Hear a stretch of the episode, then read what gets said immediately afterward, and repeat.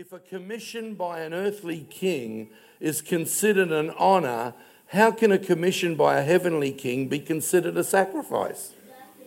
Interesting, hey?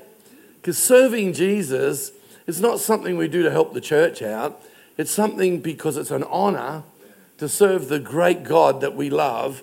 And I've never served Jesus out of have to, I've served Jesus out of love to.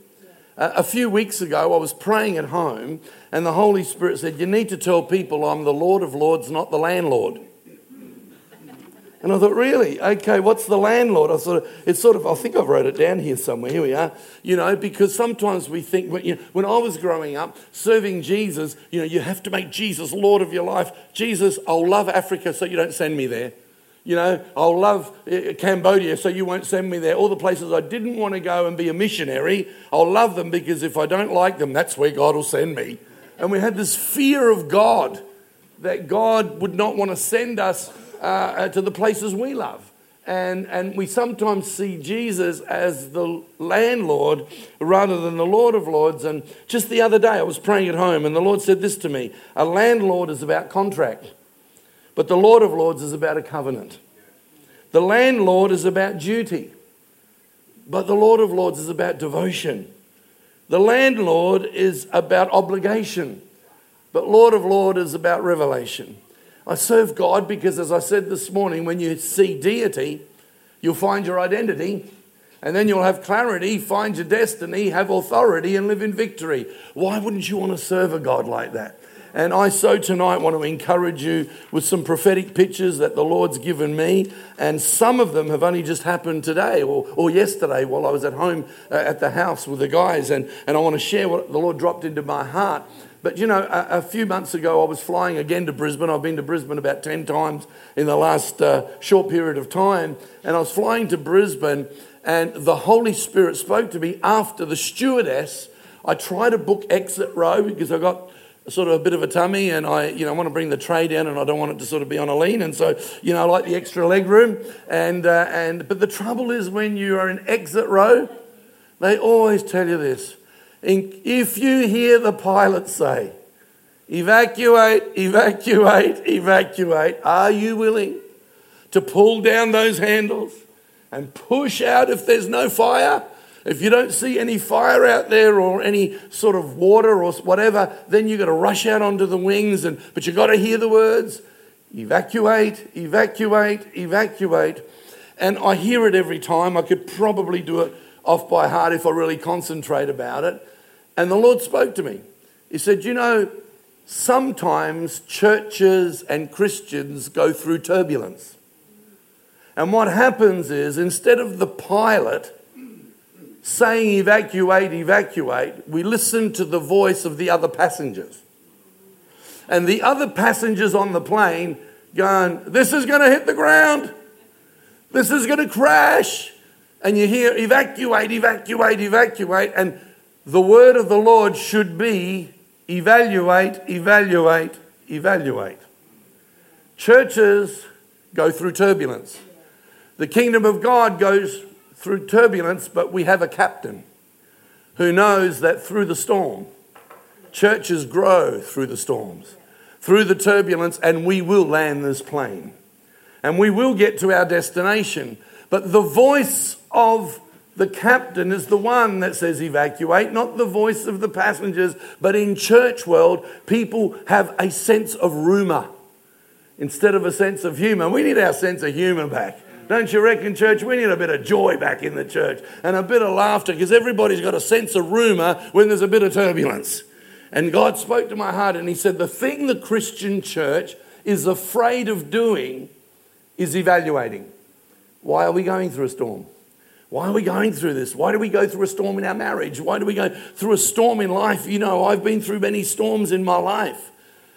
And I want to say to you tonight, church, that as Christians, we've got to learn in this new era to evaluate and hear what God is saying because he said he would build his church. We are not going to crash. It's not going to hit the ground. We will go through times of turbulence, but we will get to our destination on time. And I want to tell you, friends, if we learn to evaluate, we don't have to evacuate. And people evacuate churches every week because they think this thing's going to crash. People are surprised when they look at our church today at Edge. People left us 10 years ago and prophesied that this thing's never going to take traction. We're not going in the right direction. We're spending too much money on the community, too much money on doing stuff with uh, the people out in the community, not taking care of the church enough. And now, 22 years later, stronger than ever, heading in the direction God wants it to go, because all we had to do was evaluate. We listened to stuff and go, Oh, is what being said right? That's why I'm glad to be here, because I'm being asked to evaluate see where we're going wrong, Pastor Danny, see if there's anything we can change. And, and I'm excited about your future. I hope you're as excited about your future as I'm excited about your future because it's not just the future of Generations Church, it's a new era for God's church. And God is shaking all that can be shaken so He can heal, not hurt. God never shakes to hurt, He shakes to heal. He never shakes to make us sad. He makes us glad because if He can take out of our lives the stuff that'll block us from going to the next level, then what a gift that is from God. And so when I was at Marty's place yesterday, just got up and I think you, you were in the room, I just pulled my phone out and I wrote something that I hope you don't get offended by it tonight, but uh, I want you to test it, okay? And I just believe we have a new Jesus. Do you know there's more than one Jesus? I think every Christian invents a Jesus that fits into their lifestyle. We don't often rise to where Jesus is, we bring Jesus down to where we want him to be. And so while I was sitting in the lounge yesterday, just for a couple of seconds, a couple of moments, I just want to say, I want to read to you what I wrote. I wrote today, we have a Jesus that caresses us but doesn't correct us. We have a Jesus that loves us but doesn't lead us. We have a Jesus that connects with us but doesn't convict us. We have a Jesus that's given us a Bible for our devotional, but the Bible is no longer a non negotiable. Word of God should be a non negotiable. It's not a book of suggestions. My life message is building according to pattern. When God spoke to Moses in, in the Old Testament, in, uh, in uh, Exodus chapter 20, and gives him the Ten Commandments, he says, These are the commandments that I'm giving you. They're not suggestions, they're commandments, and you must obey all these commandments. Do you know God is a God of pattern? Chapter 20 is the pattern for life. Chapter 21 is the pattern for serving. If you go to chapter 25, it's the pattern for giving. If you go to chapter 26, it's the pattern for leadership and priesthood and how, how we need to be set apart. Do you know what we've done in our modern Christianity? We set people up for ministry rather than being set apart for ministry. And we wonder why people crash. Oh, you know, Pastor Danny, do you know where there's a good church? Yeah, I'm looking for a role. I feel called. I was in a church in Queensland two weeks ago, and a guy comes up to me after the meeting. Says, I need to talk to you. I said, Sure. He said, You need to know I'm an apostle. If you have to tell me, you're probably not. I'm an apostle, and can I ring you in the next couple of weeks? Because I believe God's told me you need to train me to be a stronger apostle because I'm called to the nations. He introduces me to his wife, and I felt like vomiting. Not, oh, sorry, that sounded really bad. Oh, sorry. I just realised, I know my head's going ahead of me, but yeah, not, not, she was pretty. I mean, I'm not just saying I felt like vomiting because I met his wife. I said to the pastor of the church afterwards, Why do I feel so sick in my stomach when I heard this guy tell me he's an apostle? He says, Well, that's the woman he's had an affair with and he's left his wife, right? He's left his wife, he's moved in with this woman, and that wife, his first wife, is in our church, but now she's got to go somewhere else because he's here. Walked out on his marriage, and he's had several affairs along the way, but he's an apostle. You know something? When our spirit is wrong, there's two things that affect most people money and morals. Second Peter chapter 2 will tell you that. Then they start coming up with teachings, vain teachings, to fulfill the lusts of their flesh. And I want to tell you, friends, I think it's good that we evaluate.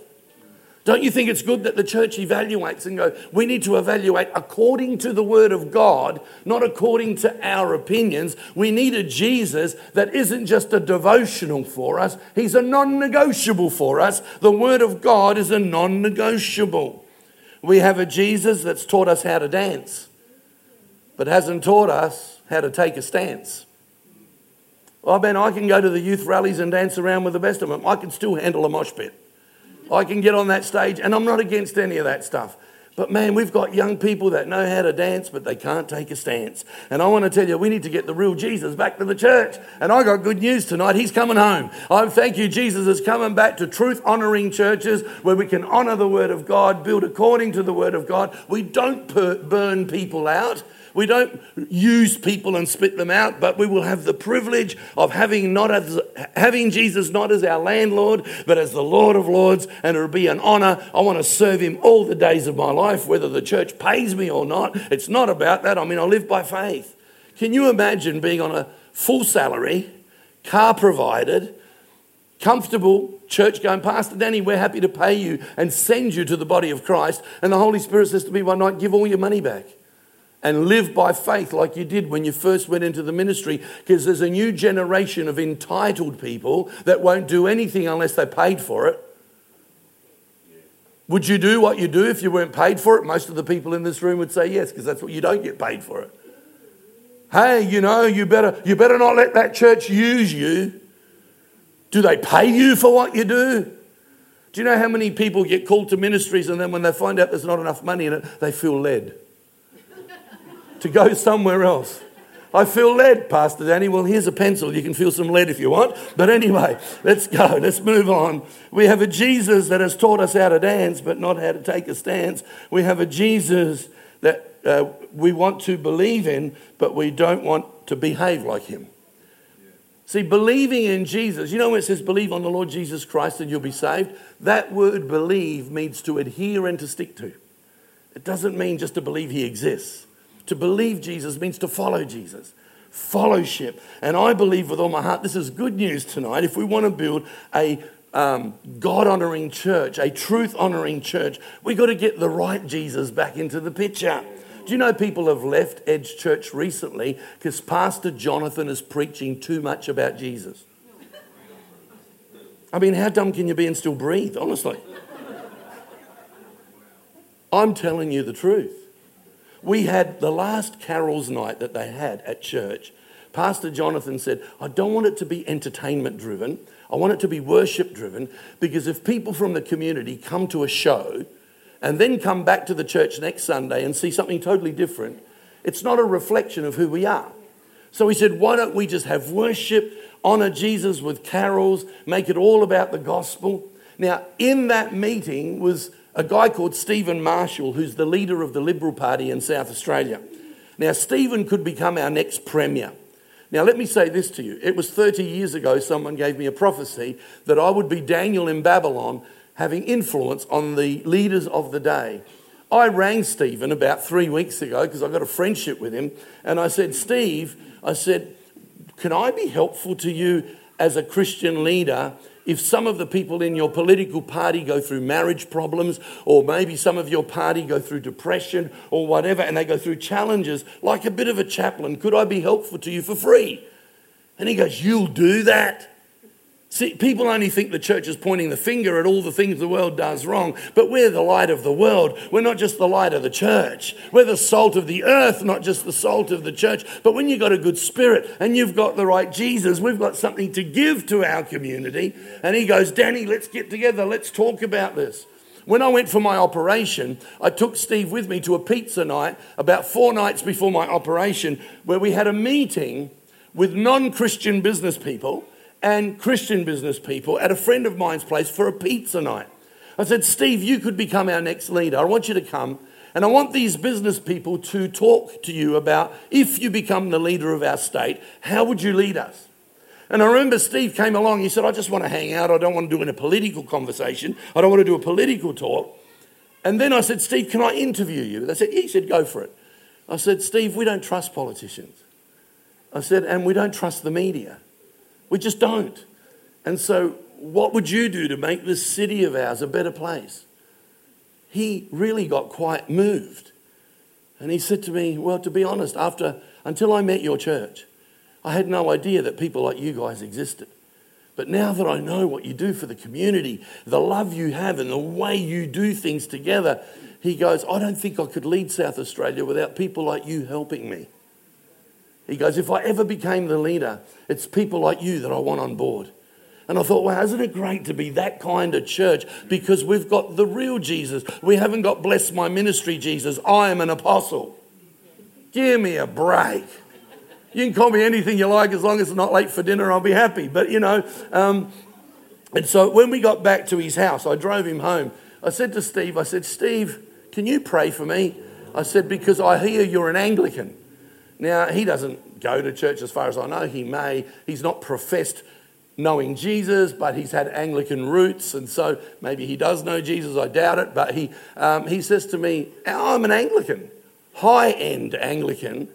And I said, Well, will you pray for me? Because I'm having a major bowel operation and I really do need a miracle. And he goes, Well, God listened to my Anglican prayers. And I said, Well, what are they like?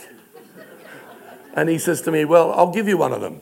So we're sitting in the car and he's going, Oh, gracious, oh, most high God, you know, the, the real high prayer thing, you know. And he's going through it and he goes to me, How are you going to pray?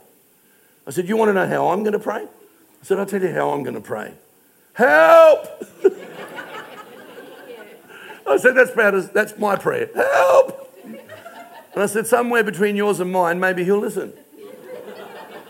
When I came through the operation, I, I contacted him. I sent him a text and said, Steve, God answered our prayers, yours and mine you know? And it's it's that connection that you can have when the church is authentic when the church is real. We're not there to pretend. We're not there to get bums on seats. We're people to intro- we want to introduce people to the real jesus. Not the jesus that we invent that fits in with us but a jesus that is an awesome jesus that laying our lives down for him doesn't burn us out. It burns us on and we build truth honoring churches that reflect a passion and a joy and a love for jesus. I pray that that that will be your experience.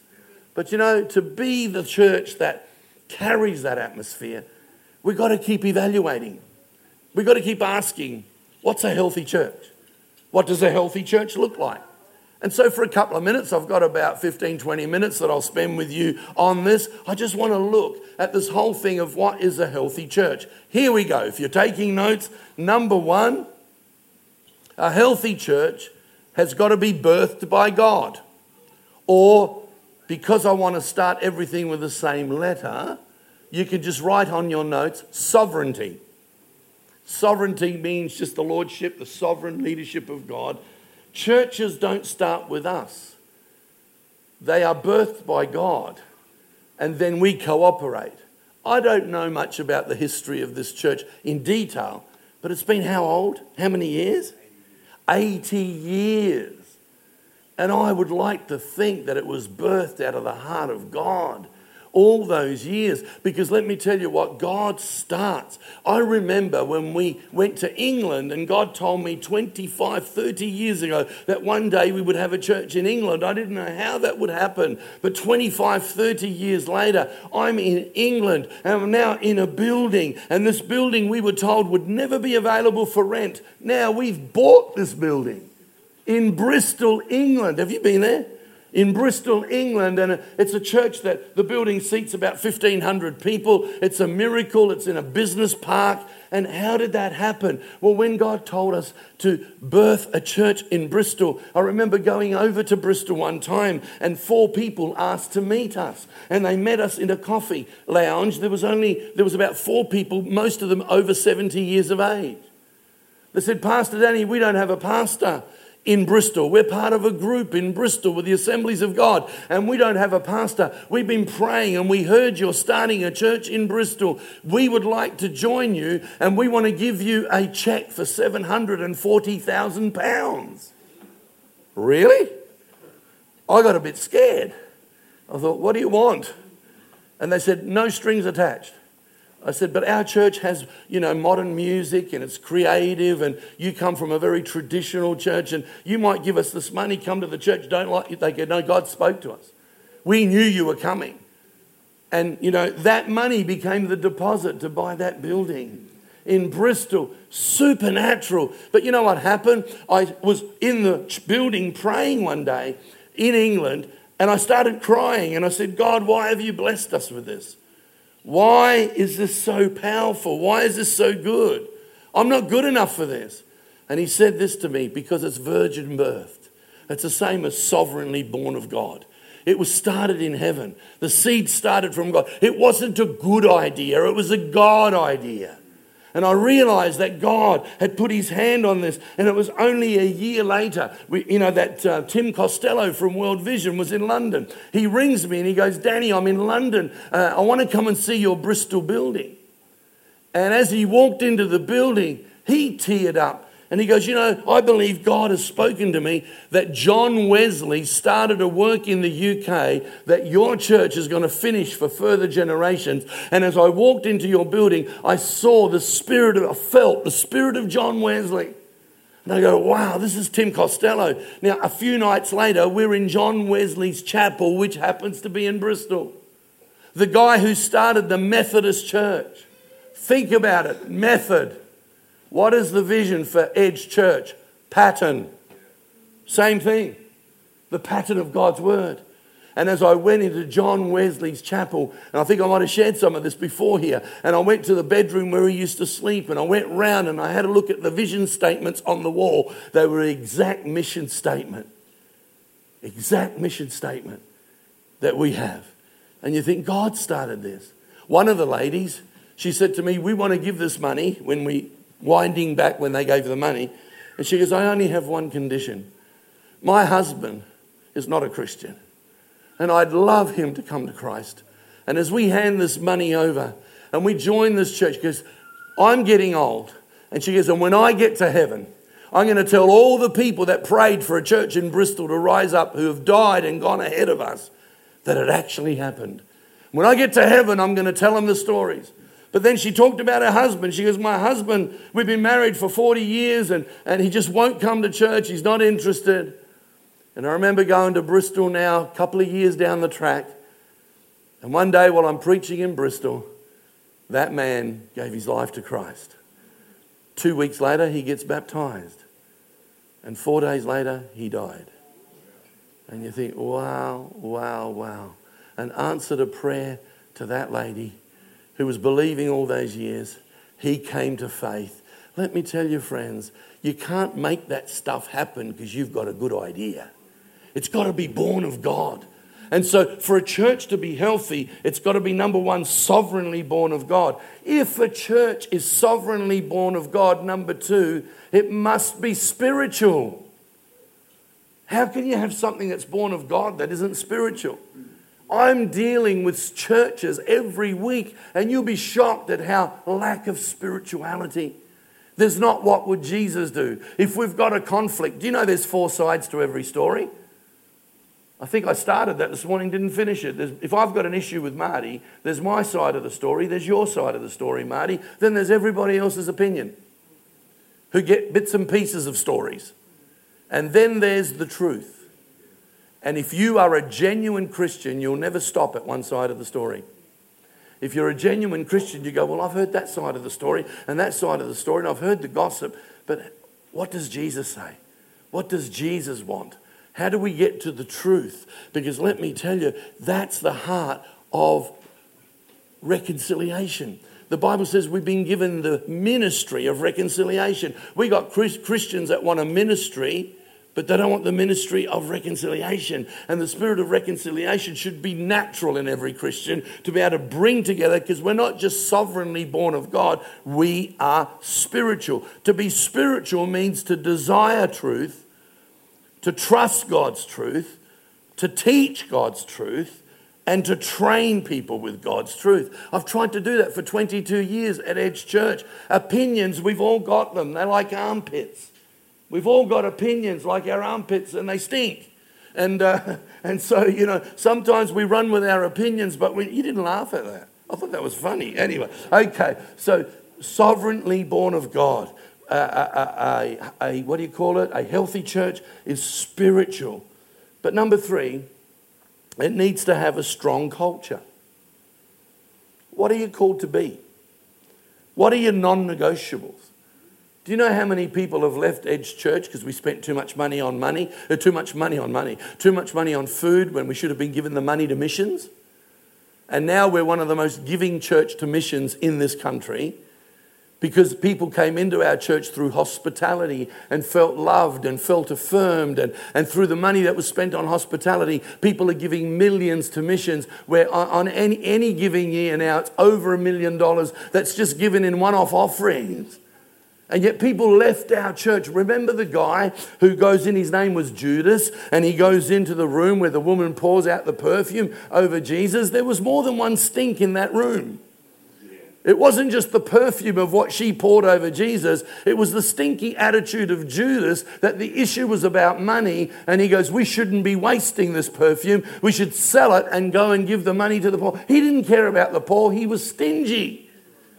And I want to tell you, for years, People left our church because we were wasting money on this and spending too much money on signage, spending too much money on this. But there was the right why behind our what. God spoke to my heart. He said, I want you to build a church that prophesies. And when people drive down the highway, even though they don't ever put foot in your church, what they see when they look at your building prophesies and speaks into their lives that this is a place of hope.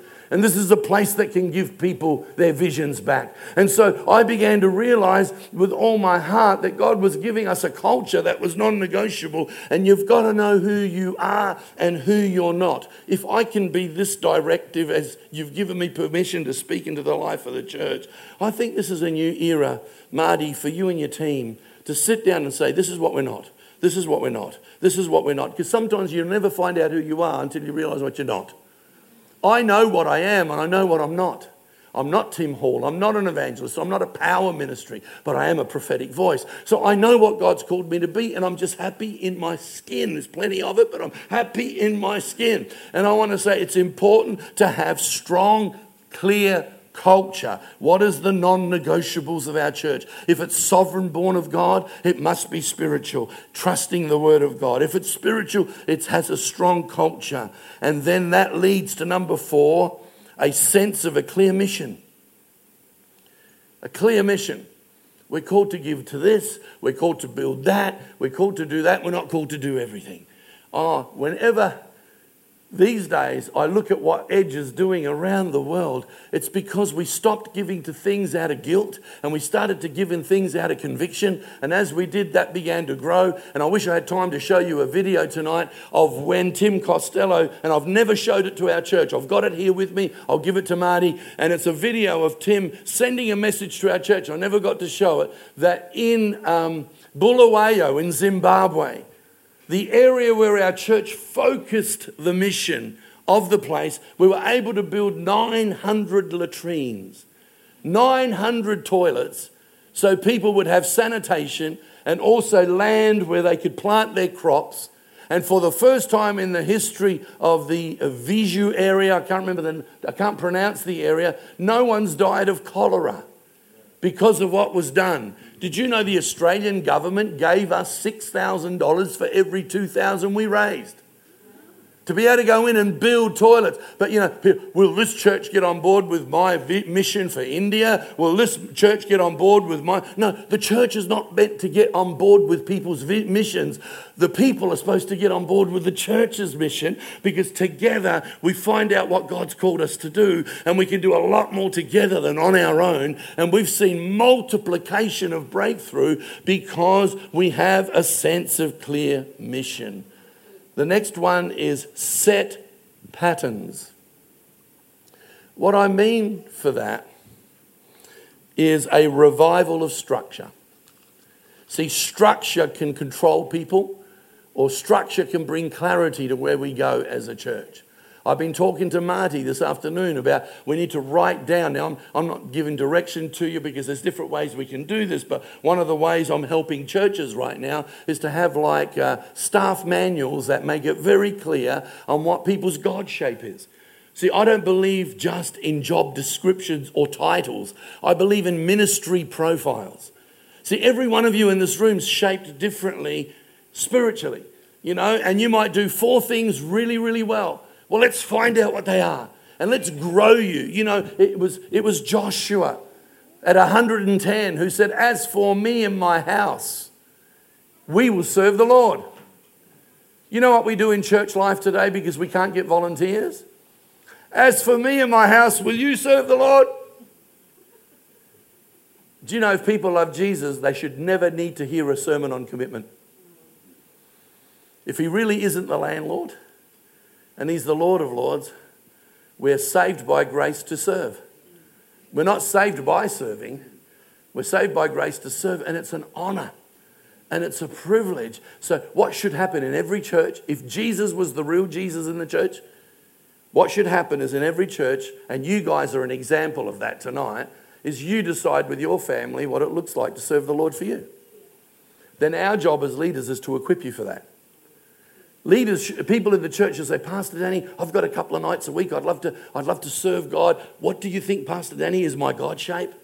You know, I have sat, look, I am so open. I've sat with some of the people in this church in the last two days. I've never felt more excited about the clean motives in this house. I've never felt more excited about the young people and the people I've spoken to. We just love Margot and Marty and we just want to serve. We don't care where it is, Pastor Danny. We just want to, want to help get this place to where God wants it. What a beautiful attitude. What a wonderful approach. Because it doesn't matter where they put me, Danny. Uh, you know, this is where I think my strengths are. Do you know why I gave the church to Jonathan? Because we have generational responsibility. Each generation should hand over to the next responsibility. I go to churches all over Australia where people who have been in the worship department for 20 years don't want to lose their position.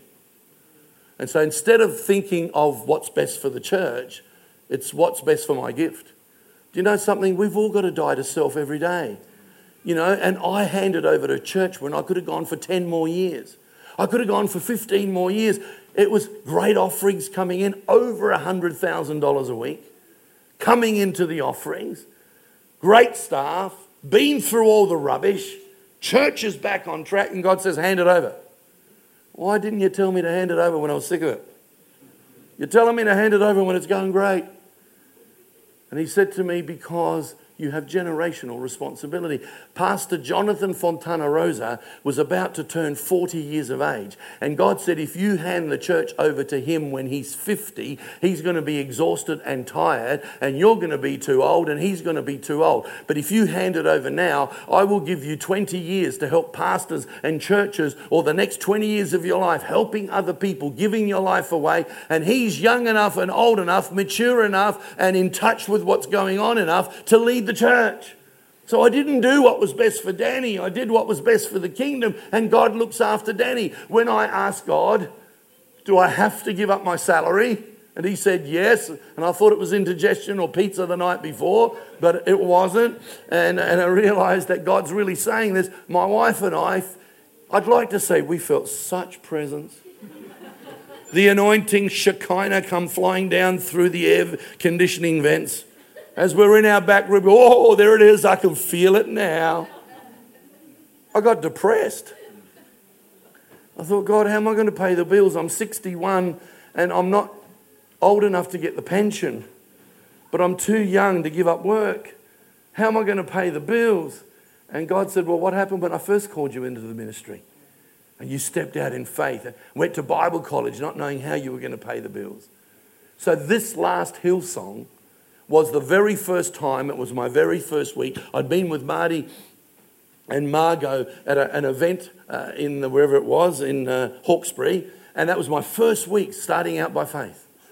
My wife Sharon said, You need to go to Hillsong. I said, Why? I don't want to go. I'm just tired. I'm exhausted. I don't want to go.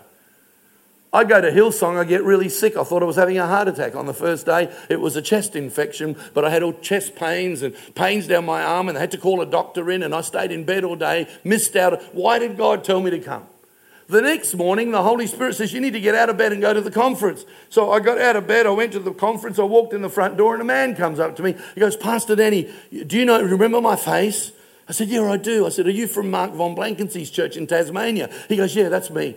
He said, Can I talk to you for a minute? My wife's here. She was in a wheelchair. She's been through a major strokes.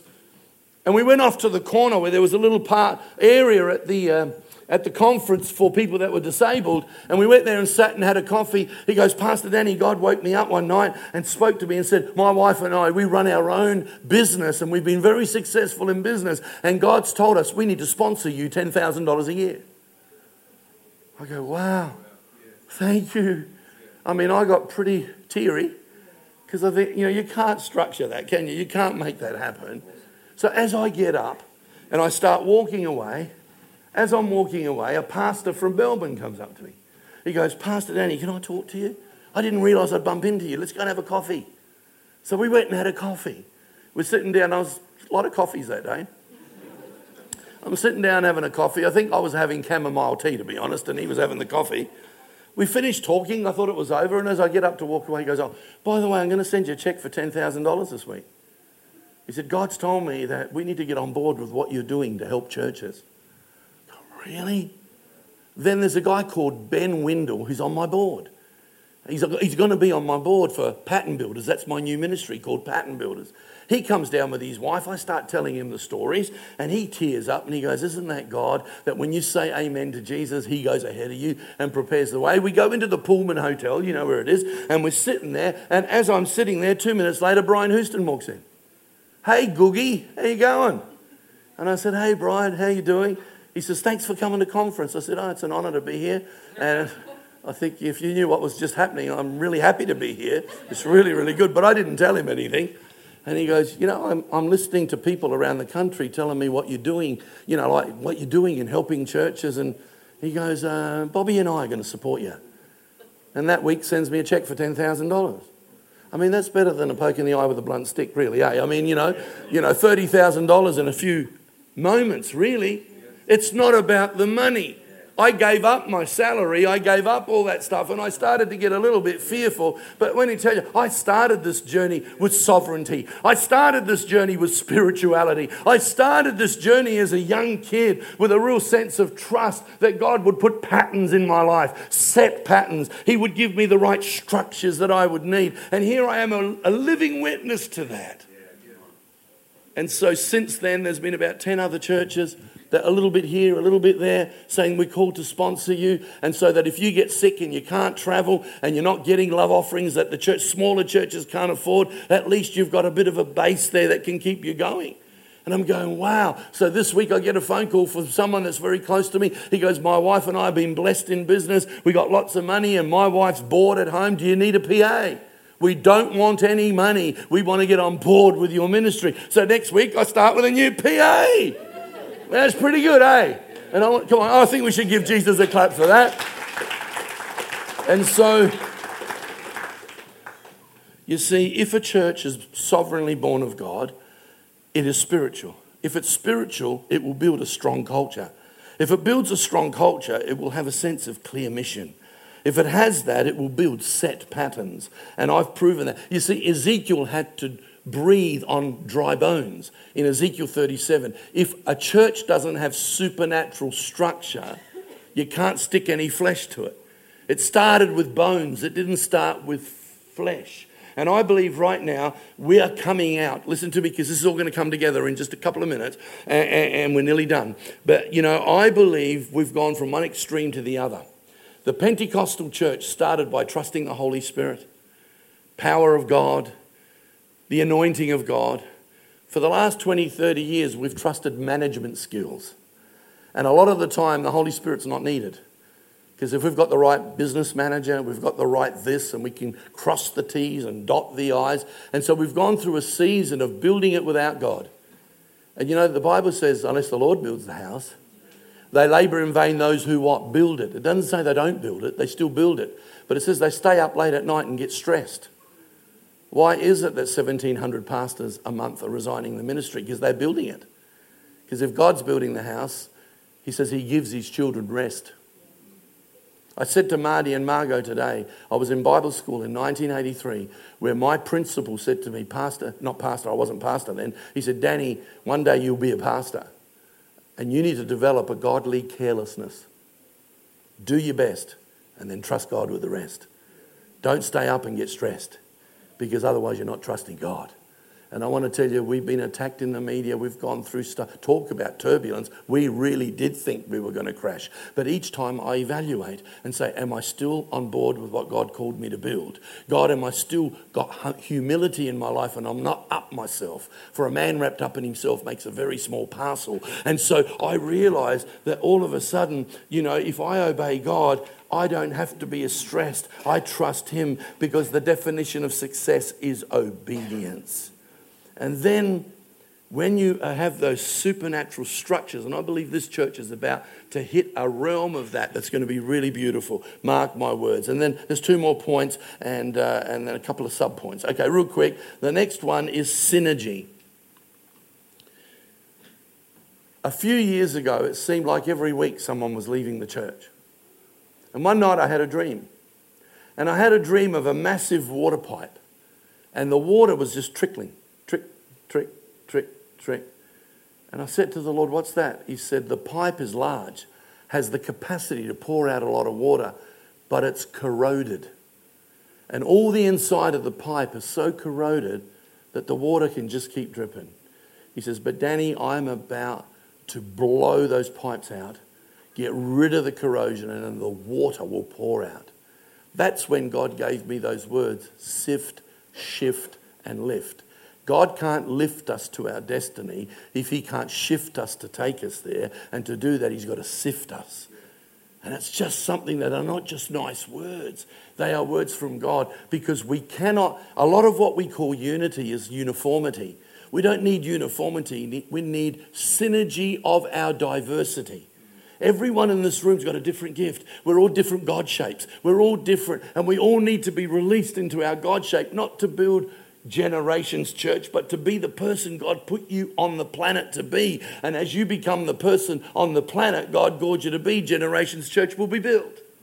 Can you see the difference? We're not just called to serve at the church, but if we're called by God to be in our God shape, we will serve the church. But we're serving the church because we love the God of the church, not just because we love the church. So many people leave churches because they loved them once, don't love them anymore.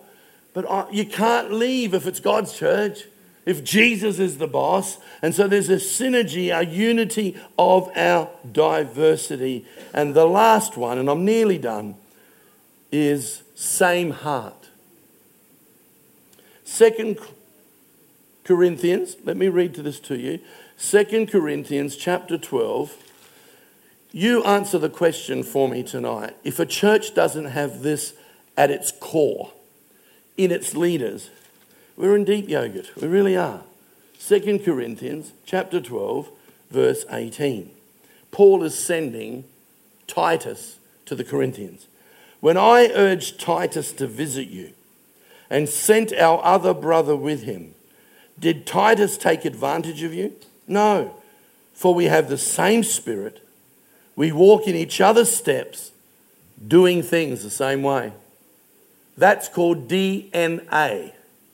The word DNA, God spoke to me, says it's a divine natural alignment. DNA. A divine natural alignment. For we have the same spirit, walk in each other's steps, doing things the same way. As a young boy, serving Jesus, the Holy Spirit took me to the book of Daniel chapter 1, and it says, And Daniel purposed in his heart, not in his head, not to defile himself with the king's food. Because of time, I'm finishing. Listen to this. You cannot work for Jesus unless you walk with Jesus. He decided in his heart to not defile himself and walk with Jesus. David was a man who made lots of mistakes, committed adultery. What a mess. But he said, Create in me a clean heart. Psalm 139 Search me, O God, and know my heart. I didn't realize this was called um, heartbeat. But I want to tell you, friends, God's been challenging me that we've got to get the heart back to the church because the heart is the why behind what we do. So if you have a heart to walk with God, you'll have a heart to worship God. I cannot understand Please don't be offended tonight. I do leave tomorrow morning, but please. I cannot understand how people stand in church during worship and never open their mouth to sing. What appreciation do we have for Jesus?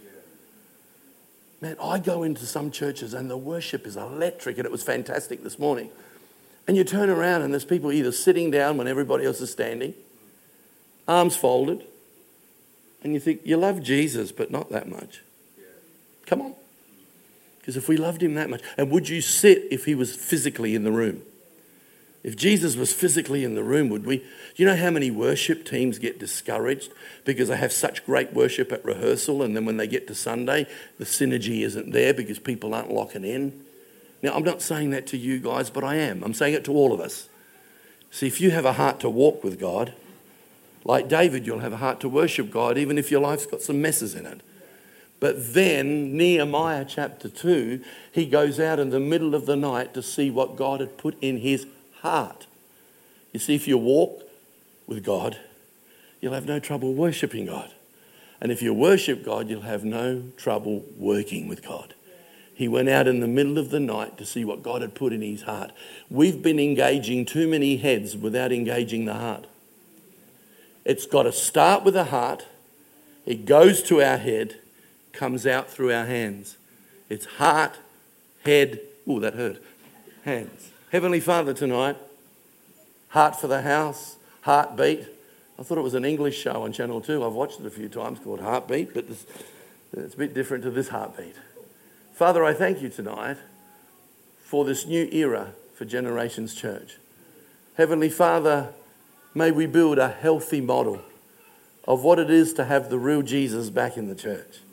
We don't want you as our devotional without having you as our directional.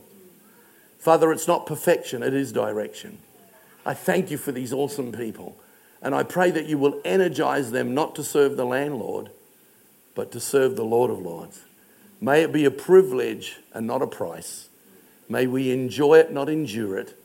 And Father, may we serve you with our walk. May we serve you with our hands. May we serve you with our heads. And may we serve you with our hearts, with our walk, our worship, and our work. In Jesus' name, amen. Well, I hope that was encouraging. Thank you.